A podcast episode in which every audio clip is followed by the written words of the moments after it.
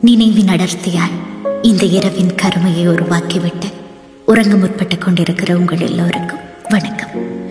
நீங்களெல்லாம் காது கொடுத்து கேட்டபடி கண்ணுறங்கி போக ஒரு கதை சொல்லட்டுமா?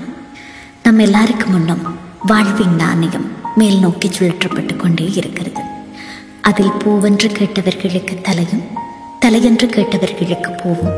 சில சமயம் சரியாய் கணித்தவர்களுக்கு சரியாகும் என இந்த வாழ்வு அவர்களை ஆசிர்வதித்துக் கொண்டே இருக்கிறது. நாமும் அந்த நாணயத்தின் இரு பக்கங்களில் நின்றுதான் வாழ்வை புரிந்து கொள்ளுகிறோம். நமது நியாயங்கள் சரி தவறுகளை எல்லாம் அந்த ஒரு பக்கத்தில் நின்றுதான் உருவாக்கிக் கொள்கிறோம். அப்படி கட்டமைக்கப்பட்ட ஒரு பக்க சமூக நியாயத்தை ஒரு தனி மனித நியாயமும் ஒரு பக்க சமூகத்தின் தவறை ஒரு மனித சரியும் கேள்விக்குட்படுத்த போகிறது. ஒரு காலம் இன்னொருவர் செருப்புகளை நாம் அணிந்து நடந்து பார்க்கும் வரை அந்த கால்களில் ஏற்பட்டிருக்கிற காயங்களும் சிராய்ப்புகளும் குறித்து நாம் அறிய வாய்ப்பே இல்லை தானே? இன்றைக்கு அதைத்தான் செய்ய போகிறோம். இன்னொருவரிடத்திலிருந்து அவருடைய இடத்திலே உட்கார்ந்து கொண்டு அவரது நியாயங்களை விளங்கிக் கொள்ளப் போகிறீர்கள். நிறைய உண்மையும் கொஞ்சம் புனைவுமாய் ஒரு கதையை உங்கள் காதோடு பேச போகிறேன். வழக்கம் போல கண்களை மூடிக்கொண்டு காதுகளை திறந்தபடி தொடர்ந்து கேளுங்கள். காதோடு தான் நான் பேசுவேன்.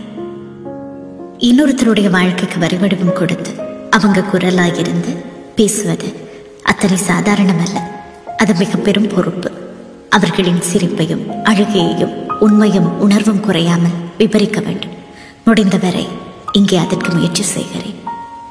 தேவி. இது தேவியினுடைய கதை. தேவியை பற்றிய கதை. தேவி உங்களிடம் சொல்ல நினைக்கிற கதை. ஒரு பதினேழு வயதில் ஆரம்பித்து இருபத்தொரு வயதுக்குள் தனது குடும்ப வாழ்வின் பிணைப்பில் இருந்து அறுபட்டு தனியே பிள்ளையும் கையுமாய் நிற்க வேண்டிய நிர்பந்தம் ஏற்பட்டிருந்த ஒருத்தி தன் டயரி குறிப்புகளில் தன் நாட்களை இப்படி பதிவு பண்ணியிருந்தாள். தேவி பெயருக்கேற்றாற் போல தேவி ரூபமும் தேவதை சாயலும். நீண்ட கேசம் நேர்த்தியான பல்வரிசை நல்ல வாகான மூக்கு விசாலமான நெற்றி சீரான உடல்வாகு அவ்வளவு அழகு. ஊர்க்காரர் அவள் பதின்மங்களில் அவளை சின்ன ஸ்ரீதேவி என்றுதான் அழைப்பார்கள்.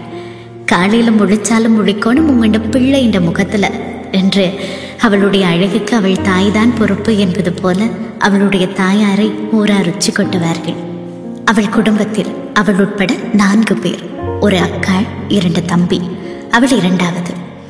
காலூனமான ஒரு தந்தை உலகமே அறியாத வெள்ளந்தி தாய். யுத்த காலத்தில் அந்த தந்தையையும் பிரிய நேர்ந்தது. பின்னே அந்த சுற்று வட்டாரத்தில் சொந்தமென்று சொல்லிக்கொள்ள யாரும் இல்லாமல் வெளி உலகம் குறித்த எந்த புரிதலும் அறிவும் இல்லாமல் அப்பாவை பிரிந்து அந்த குடும்பம் ஒரு பரிதாபத்திற்குரிய நிலையில் நின்றிருந்தது. அந்த பரிதாப நிலையை எழுதுவதாக இருந்தால் அதற்கே ஒரு தனி கதை எழுத வேண்டும். அதனால் இவ்வளவு விவரங்களோடு நடத்திக் கொள்கிறேன்.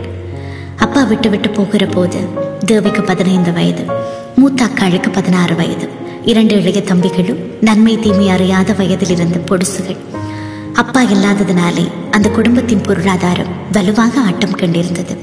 உதவும் நிலையில் யாரும் இருக்கவில்லை. உதவி கேட்கவும் யாரையும் தெரிந்திருக்கவில்லை.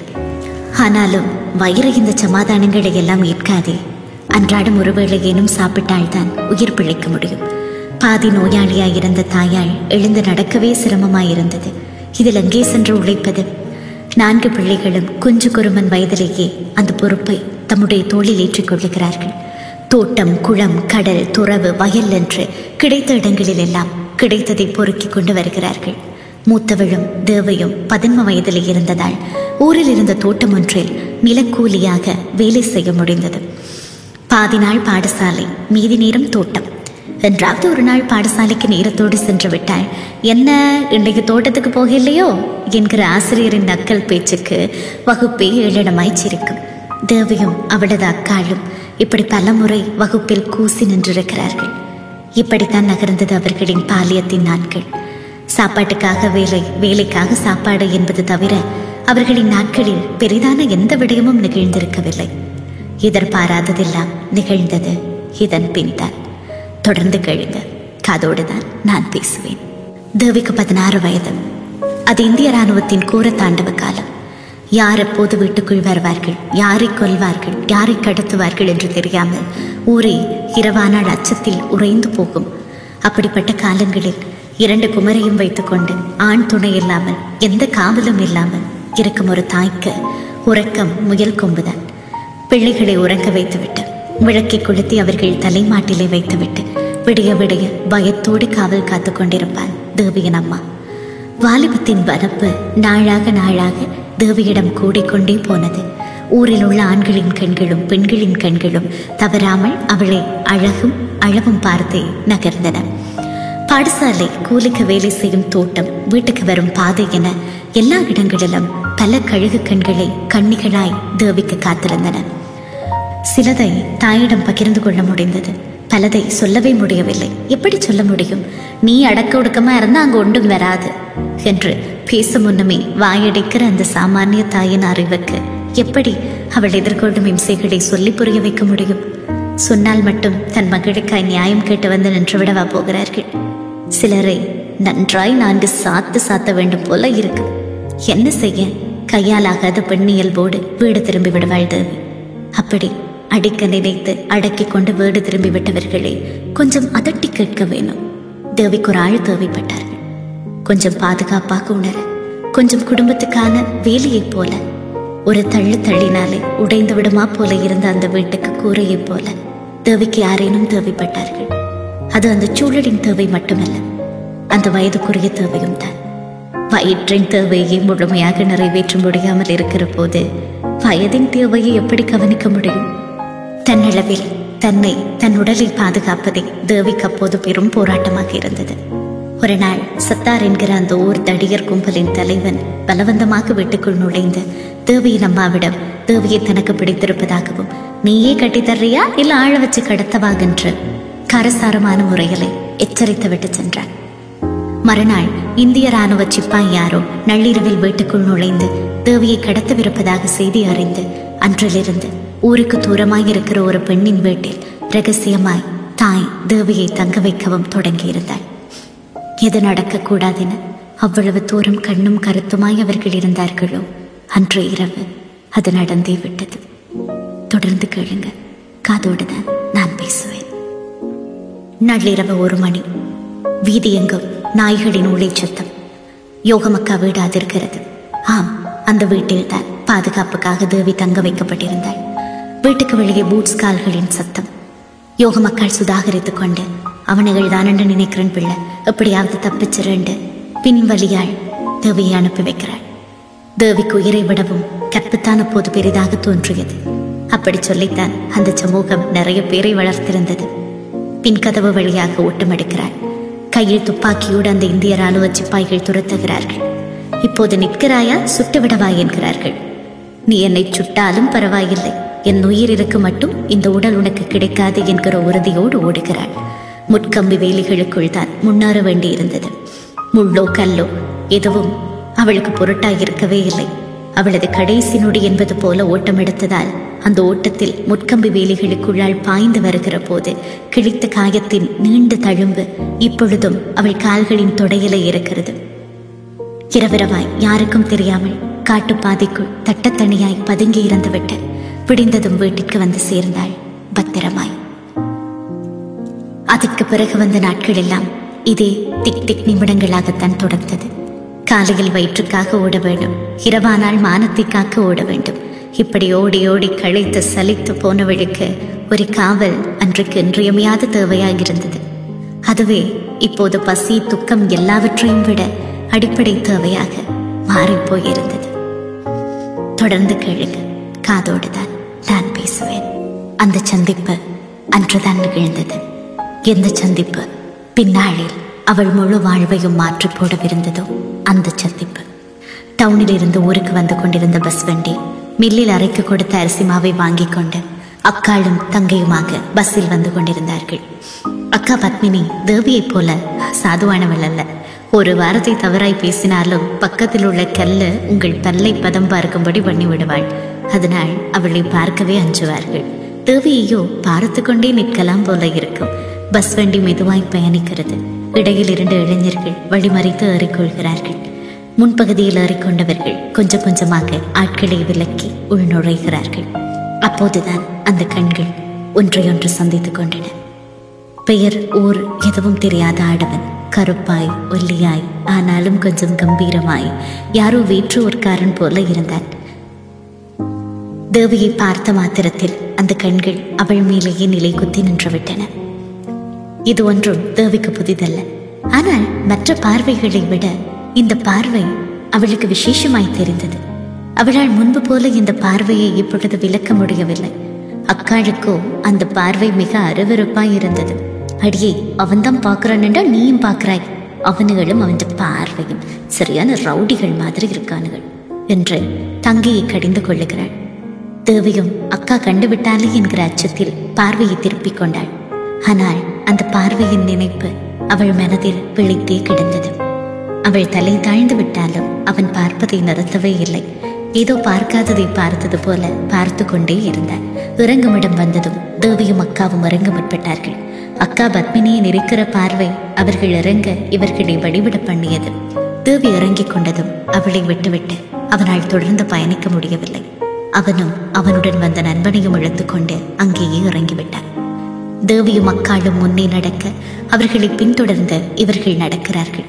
வீடு வரை வழக்கமாய் யாரேனும் இப்படி பின்தொடர்ந்தால் அக்காவோடு சேர்த்து கோபித்துக் கொள்ளுகிறவர்கள். இன்று அக்கா அயோக்கியன்கள் பின்னுக்கே வாரத பாரு என்று பொறிந்து தள்ளுவதை காதில் வாங்கிக் கொள்ளாமல் வெட்கி குனிந்தபடி மெதுவாய் நடந்து போய்க் கொண்டிருந்தாள். இதுவரை தன் அழகை தனக்கான சாபமாய் நினைத்தவள் முதல் முதல் அந்த அழகை நினைத்து உள்ளூர பெருமைப்பட்டுக் கொள்கிறாள் தொடர்ந்து கேளுங்க காதோடுதான் நான் பேசுவேன். வீட்டுக்குள் நுழைந்ததும் படாரின அடித்து கதவை சாத்துகிறாள் அக்கா. நடந்தது எல்லாம் தனது மொழியில் தனக்குரிய பாவனையில் அம்மாவிடம் கொட்டி வைக்கிறாள் அக்கா. அப்படியெல்லாம் இல்லை என்கிற பாவனையில் அப்பாவியாய் நிற்கிறாள் தேவி. எல்லாவற்றையும் கேட்டுவிட்டு படலைக்கு வெளியே வந்து பார்க்கிறாள் அம்மா. அங்கே இரண்டு இளைஞர்கள் நின்றிருந்தார்கள். என்ன ஏது? என்று விசாரிக்க ஒன்றுமில்லை அண்டே தூர இடத்துல இருந்து வர்றோம். இங்க வேலைக்காக வந்திருக்கிறோம். கொஞ்சம் தண்ணி கிடைக்குமா என்று கேட்டு நட்பாக மரியாதையாக உரையாடி அவள் அம்மாவின் அபிப்பிராயத்தை சம்பாதித்து விட்டார்கள். தண்ணீர் கொடுத்து விட்டு உள்ளே வந்த அம்மா அக்காவை திட்டுகிறாள். உனக்கு யாரை பார்த்தாலும் சந்தேகம்தான். அந்த படியங்களை பார்க்க நல்ல படியங்கள் டீசெண்டான படியங்கள் மாதிரி தெரியுது. சும்மா குறை சொல்லாத. என்று விட்டு தன்னுடைய வேலையை பார்க்க ஆரம்பிக்கிறாள் அம்மா. ஆனால் அந்த இரண்டு இளைஞர்களும் அன்றிலிருந்து அந்த ஊரை விட்டு போகவே இல்லை. தெரிந்த ஒருவன் வீட்டில் தங்கிக் கொண்டு ரோட் சைட் ரோமியோக்கள் போல தேவியின் வீட்டை சுற்றி சுற்றி ஊர்வலம் வரத் தொடங்கினார்கள். எப்போதாவது வெளியே வந்து அந்த முகத்தை காட்ட மாட்டாளா என்பது போல அவள் தரிசனத்திற்காக காத்திருந்தார். அதில் ஒருவன் அவன் பெயர் ரூபன். தேவிக்கும் அவன் முகம் எல்லோரையும் போல கடந்துவிடக்கூடியதாயில்லை அவன் பார்வையை உதாசீனப்படுத்த தோன்றவில்லை. அந்த நினைவு முகம் அவளை அடிக்கடி வாசலை பார்க்க வைத்தது. காரணமே இல்லாத காரணத்திற்கெல்லாம் வீதியில் இறங்கி நடக்க வைத்தது. அதிலும் அவனும் தன்னைத்தான் தேடுகிறான். தன்னை பார்க்கவே இங்கே சுற்றி சுற்றி வருகிறான் என்பது அவளுக்கு இப்போது கூடுதல் மகிழ்ச்சியை கொடுத்தது. வாழ்வின் மீதும் தன் வாலிபத்தின் மீதுமான முதல் பிடிப்பு அவளுக்கு மொட்டவிடத் தொடங்கினது. தொடர்ந்து கேளுங்க. காதோடு தான் நான் பேசுவேன். இப்படியே மூன்று நாட்கள் கடந்திருந்தன. நான்காவது நாள் காலையில் தேவியின் வீட்டு கதவை யாரோ தட்டுகிறார்கள். யாரென்று போய் கதவை திறந்தாள் அம்மா? வெளியே ரூபனும் அவன் கூட்டாளியும் நின்றிருந்தார்கள். அம்மா உங்களுடன் கொஞ்சம் பேச வேண்டும் என பவ்யமாய் கேட்டு வீட்டுக்குள் நுழைந்தார்கள். ரூபன் ஆரம்பிக்கிறார். அம்மா நான் இன்னார். இந்த ஊர் இது இந்த வீட்டில் எல்லாரும் வசதியான ஆட்கள். ஆனா எனக்கு அந்த வசதிக்கு வாழ விருப்பம் இல்லை எனக்கு நான் உழைச்சு நான் சாப்பிடணும். அதுதான் அவ்வளவத்தையும் விட்டுட்டு இங்க வந்துட்டேன். வார வழியில தான் உங்களோட மகளை கண்டனேன் எனக்கு வீட்டில் எத்தனை பெண்ணை பார்த்துருக்காங்க. ஆனா நான் உங்களோட மகளை போல ஒருத்தையோட தான் வாழணுமென்று விரும்புகிறேன் அவளை தான் கட்டணுமென்று நினைக்கிறேன். ப்ளீஸ் அம்மா உங்களோட மகளோட சேர்த்து உங்களோட மொத்த குடும்பத்தையும் நான் பார்த்துக்கொள்றேன். உங்களோட மகளை எனக்கு கட்டித் தருவீங்களா? அவன் கேட்டே விட்டான். தாய் ஒரு கணம் அதிர்ந்தே போனாள். ஆனால் கடத்தி கொண்டு போக கேட்கிறவர்களுக்கு முன் கட்டித்தரீங்களா என்று கேட்பவர்கள் எவ்வளவோ மேலென்று மரியாதையான முறையில் பதிலளித்தார். தம்பி உங்களை யார வரண்டே தெரியாது. அப்படிப்பட்ட உங்களுக்கு எப்படி பண்ண கொடுக்கறது சொல்லுங்க என்று மரியாதையாக மறுத்து அனுப்பி வைக்கிறாள் இதை உள்ளுக்குள் இருந்து கேட்டுக்கொண்டிருந்த தேவிக்கு மிகுந்த மனவருத்தமாய் இருந்தது. மறுத்த தாய் மீதும் சகோதரர்கள் மீதும் கோபமாய் வந்தது. ரூபன் விட்ட பாடில்லை. தினமும் வந்து வாசலில் நின்று கெஞ்சத் தொடங்கினான் ஒரு கட்டத்தில் தேவியின் தாயின் கால்களில் விழுந்து நீங்கள் உங்கள் மகளை திருமணம் செய்து தராவிட்டால் இறந்து விடுவேன் என்று ஒரே ஒரு முறை என் ஊருக்கு வந்து பாருங்கள். நீங்கள் நிச்சயம் திருமணத்திற்கு சம்மதிப்பீர்கள் எனவும் கெஞ்சி கேட்கிறார். அதற்கு மேலே அவர்களால் மறுக்க முடியவில்லை. தேவியும் இம்முறை தன் பங்குக்கு போய் பார்ப்போமே அம்மா என்கிறாள். சரி போவதாக முடிவெடுத்துக் கொண்டார்கள். அன்றைக்கு புகையிரதத்திலேயே ஏறி உட்கார்ந்து புறப்பட தயாரானார்கள். ரூபனும் தேவியும் புகைரதத்தில் அருகருகே அமர கிடைத்தது. புகைரதம் புறப்பட தயாரானது. தொடர்ந்து கேளுங்க காதோடு தான் நான் பேசுவேன். போகிற வழியில் ரூபனும் தேவியும் பேசிக் கொள்ளுகிறார்கள்.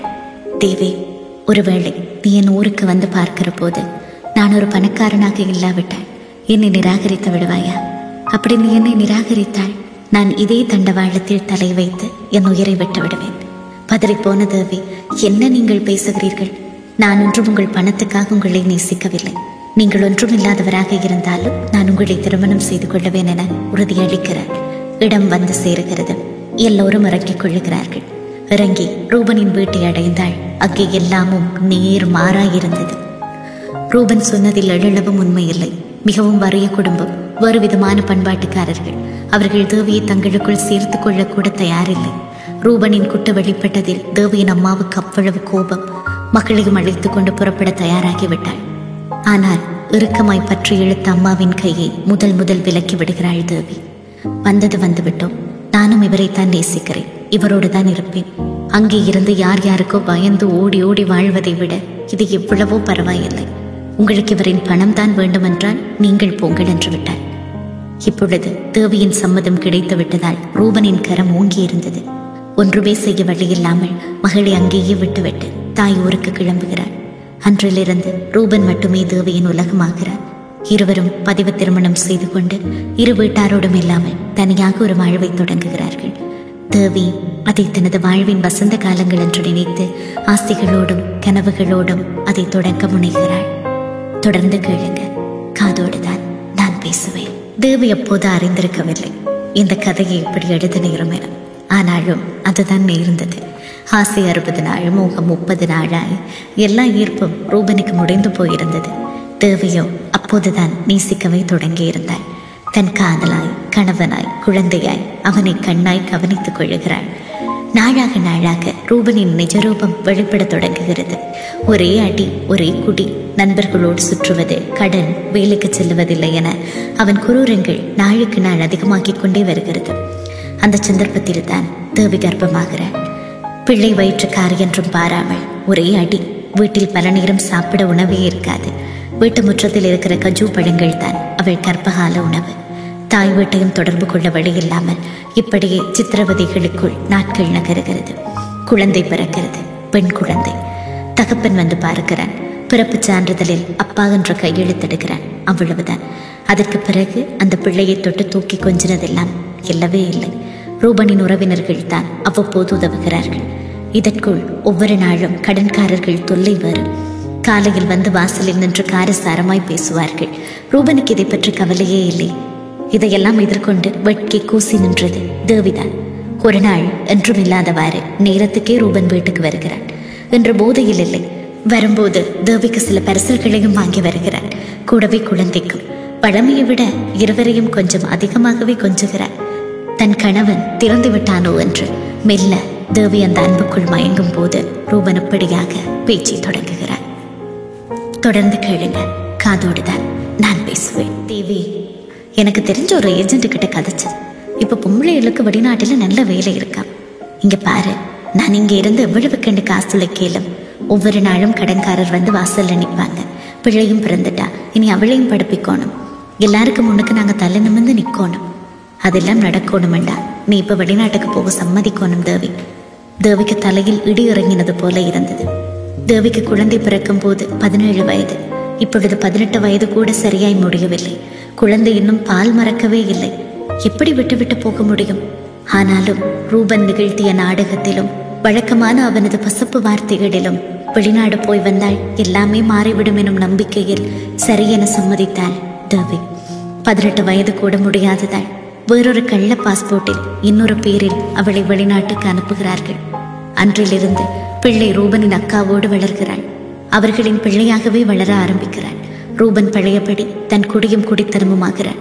பிள்ளையை எப்போதாவது வந்து பார்த்துவிட்டு போவான் பிள்ளைக்கு தாய் முகமும் மறந்து போய் தந்தை முகமும் மறந்து போய் மாமி மாமாவையே அம்மா அப்பா என்று கூப்பிட பழக்கப்பட்டிருந்தது.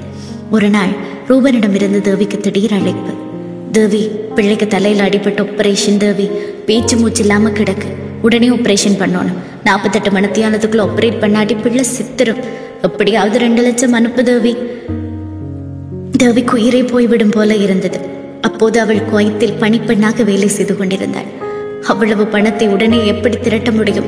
ஆனாலும் தன் எஜமான் சக பணியாளர்களின் கால்களில் விழுந்து என் பிள்ளை சாக போதையா காசு தாங்க என்று கெஞ்சி அந்த பணத்தை அனுப்பி வைத்தாள். அந்த பணத்தில் தான் ரூபன் தனது இரண்டாவது திருமணத்தில் நண்பர்களுக்கான திருமண விருந்து பிரசாரத்தை நடத்தியிருந்தார். தொடர்ந்து கேளுங்க காதோடு தான் நான் பேசுவேன். அடிக்கடி தேவி பணம் அனுப்புவான். அப்பா வீடு கட்டுங்க. நமக்குன்னு ஒரு கல் வீடு வேணும். டாய்லெட் கட்டுங்க.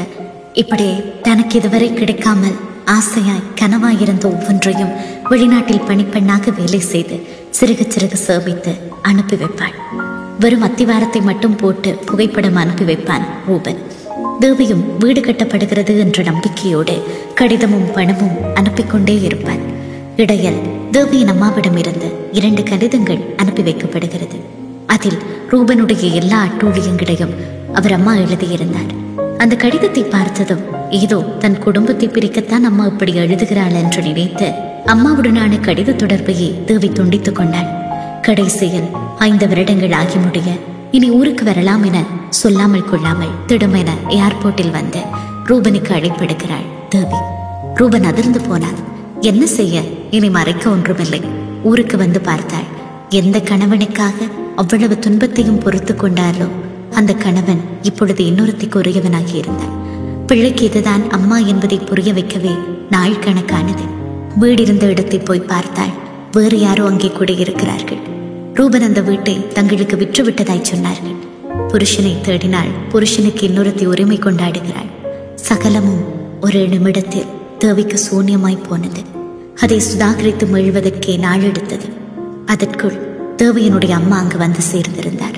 நான்கு வயதில் நிரம்பிய பிள்ளையோடு எல்லாமும் போனது போகட்டும் என அம்மாவோடு புறப்பட தயாராகிறாள் தேவி தனது பழைய ஊருக்கு. தொடர்ந்து கேளுங்க. காதோடுதான் நான் பேசுவேன். இதற்கிடையில் பல தடவை பணிப்பெண் வேலைக்காக போய் வந்ததில் உடல் எடை மிகவும் அதிகமாகி தேவையின் பழைய அழகெல்லாம் காணாமல் போனது. கூடவே ஆஸ்மா நோயும் ஒட்டிக்கொண்டது. ஒரு கட்டத்துக்கு மேலே இதற்கு மேல் வெளிநாடு போக முடியாது என்று உள்ளூர் காமன்ஸ் ஒன்றை வேலைக்கு சேர்கிறாள் தேவை. பதினேழு வயதில் ஒரு சிட்டுக்குருவி கட்டுவது போல ஆரம்பித்த வாழ்க்கை இருபத்தொரு வயதில் இப்படி சிதறிப் போகும் என்று அவள் நினைத்திருக்கவே இல்லை. சின்ன சின்ன நம்பிக்கைகளாக எல்லாம் பொய்த்து போனது.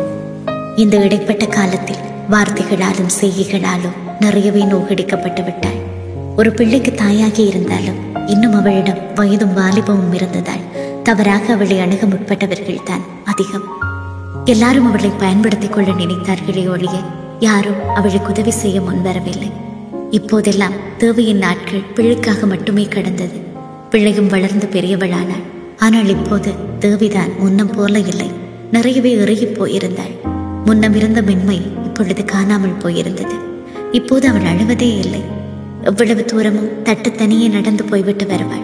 அவ்வளவு துணிச்சல் இருக்காதா பின்னே? இனி இழக்க எதுவும் இல்லை என்கிற போது வருகிற அசட்டு துணிச்சல் இல்லையா அது? பலரும் அவளை பலவாறாக விமர்சிக்கிறார்கள். நின்றாள் நடந்தாள் குற்றம் என்பது போல வாய்க்கு வந்தபடி பேசுகிறார்கள். அவள் எதையும் இப்பொழுது பொருட்படுத்துவது இல்லை. பிள்ளையை ஹாஸ்டலில் சேர்த்து படிக்க வைக்கிறாள். பிள்ளைக்கு பதினான்கு வயதாகிறது. அப்படி ஒரு சமயத்தில் தான் தேவி இந்த முடிவை எடுத்தாள். தொடர்ந்து கேளுங்க. காதோடு தான் நான் பேசுவேன். இரண்டாவது திருமணம். ஆச்சரியமாக இருக்கிறதா? உங்கள் சமூக கட்டுப்பாடுகளுக்கு அருவருப்பாக இருக்கிறதா? இருக்கும் தானே? இவ்வளவு பெரிய பிள்ளையை வைத்துக்கொண்டு தாய்க்கென்ன கல்யாணம் கேடு என கேட்பீர்கள். ஆனால் இப்படி கேட்கிற நாமெல்லாம் அன்று அந்த அப்பளுக்கு இல்லாத வெள்ளந்திப்பெண் அத்தனை துயரங்களை அனுபவிக்கும் போது எங்கே போனோம்?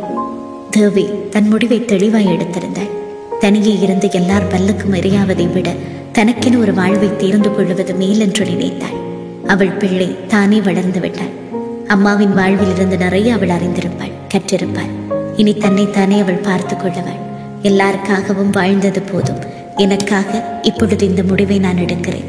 என் மகள் பெரியவளாக வளர்ந்து இந்த சமூகத்தை எதிர்கொள்ளுகிற போது தன் அம்மாவுக்கான நியாயத்தை அவள் புரிந்து கொள்வாள் என்றபடி அந்த டயரி குறிப்பை நிறைவு செய்திருந்தாள் தேவி. பதினேழு வயதில் தொடங்கி இருபத்தொரு வயதில் அவள் வாழ்வு முடிந்து விட்டதாக நாம் நினைத்து கொள்ளுகிறோம். ஆனால் நாம் அஸ்தமனமானதென்று நினைத்ததை தனக்கான புதிய உதயமாக மாற்றிக்கொண்டாள் தேவி. இப்பொழுது தேவி மகிழ்ச்சியாக இருக்கிறாள். அவளுக்கான வாழ்வை வாழ்ந்தபடி இருக்கிறாள். அவளது மகளும் இப்பொழுது தாயின் நியாயத்தை புரிந்து கொண்டிருப்பாள் என்றே நம்புகிறேன். இதுவரை தூரமும் தேவியின் காட்சிருப்பை அணிந்தபடிதான் உங்களை நடத்தி வந்தேன். இப்பொழுது சொல்லுங்கள் தேவி செய்தது சரியா தவறா? தவறென்றே சொன்னாலும் இருக்கட்டுமே அவரவருக்கென்றொரு நியாயம். ம்,